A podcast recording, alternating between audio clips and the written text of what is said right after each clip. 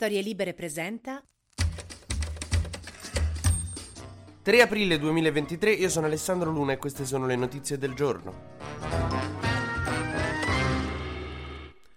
Buon lunedì a tutti, oggi è una giornata come tutti i lunedì più che di notizie, di strascichi, delle polemiche del weekend, una notiziona in realtà c'è e viene da San Pietroburgo, quindi partiamo subito con gli esteri. È esplosa una bomba in un bar, diciamo, frequentato da quelli della Wagner. Era tipo, pensate se la Wagner fosse una serie tv tipo Friends, questo bar a San Pietroburgo che è esploso era tipo il Central Perk. In questo bar da un anno si tenevano, insomma, incontri pubblici contro l'Ucraina di propaganda della guerra del Cremlino, perché lo dico specialmente per il mio amico Gianluca che è una pippa in geografia geografia San Pietroburgo in Russia. Ma la cosa interessante è stata la dinamica perché da quello che si sta capendo è morto un attivista militare blogger russo, uno che insomma il suo lavoro era scrivere su internet che, che, che la guerra è giusta e che la Russia ha ragione, che, che, poi qualcuno mi spiegherà come fa a essere un lavoro perché cioè, lo fa tuo zio nelle pause caffè dal suo lavoro in comune, però lui era un blogger e da un anno martellava sull'Ucraina, giustificava la guerra in Ucraina, le ragioni di Putin e a, a farlo fuori pare che sia stata un attivista contraria alla guerra e che gli ha consegnato in questo bar dove si stava tenendo un incontro, insomma, gli ha consegnato una statuetta che doveva essere tipo il suo busto e pare che l'ordigno, come si usa dire, fosse dentro questa statuetta. Il che rende il blogger militare morto la seconda persona ad aver avuto un'esperienza peggiore con una consegna della statuetta dopo Chris Rock.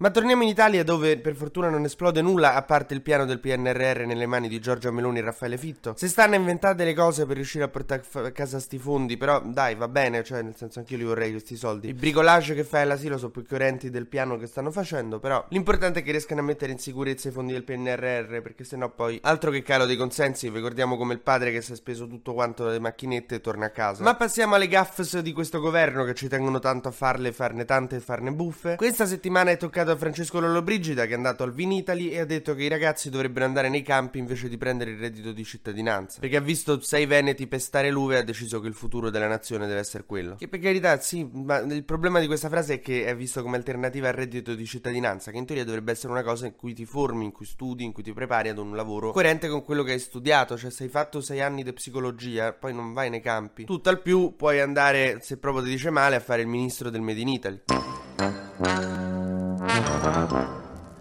Mentre vedevo dare una notizia terribile, no, terribile per chi ci teneva, però insomma, allora ci sono state le elezioni in Finlandia e eh, Sanna Marin ha perso. Hanno vinto i conservatori, che quindi non dovrebbero cambiare troppo sulla politica estera. Però, cioè, Sanna Marin ha perso, che invece per noi ci sembrava infallibile. Cioè, mi sa che Sanna Marin è un po' come le mie ex ragazze, forse le, le abbiamo idealizzate un po'. O forse, solo forse, non se le siamo meritate. Papa Francesco sta meglio, è ritornato in piazza dopo il ricovero e ha detto anch'io ho bisogno delle carezze di Dio. Facciamo quindi più sentiti auguri a Papa Francesco che si è ripreso e a Riccardo Cocciante che evidentemente gli fa la comunicazione.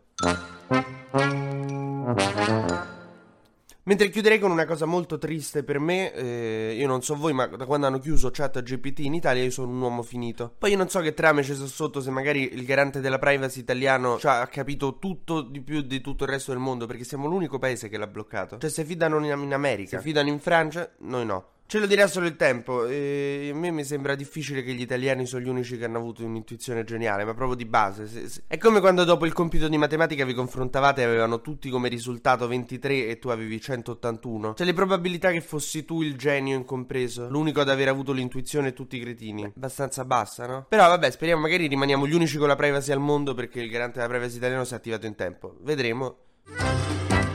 TG Luna torna domani mattina, sempre tra le 12 e le 13, su storielibere.fm.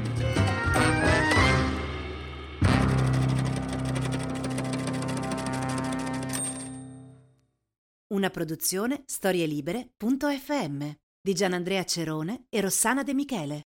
Coordinamento editoriale Guido Guenci.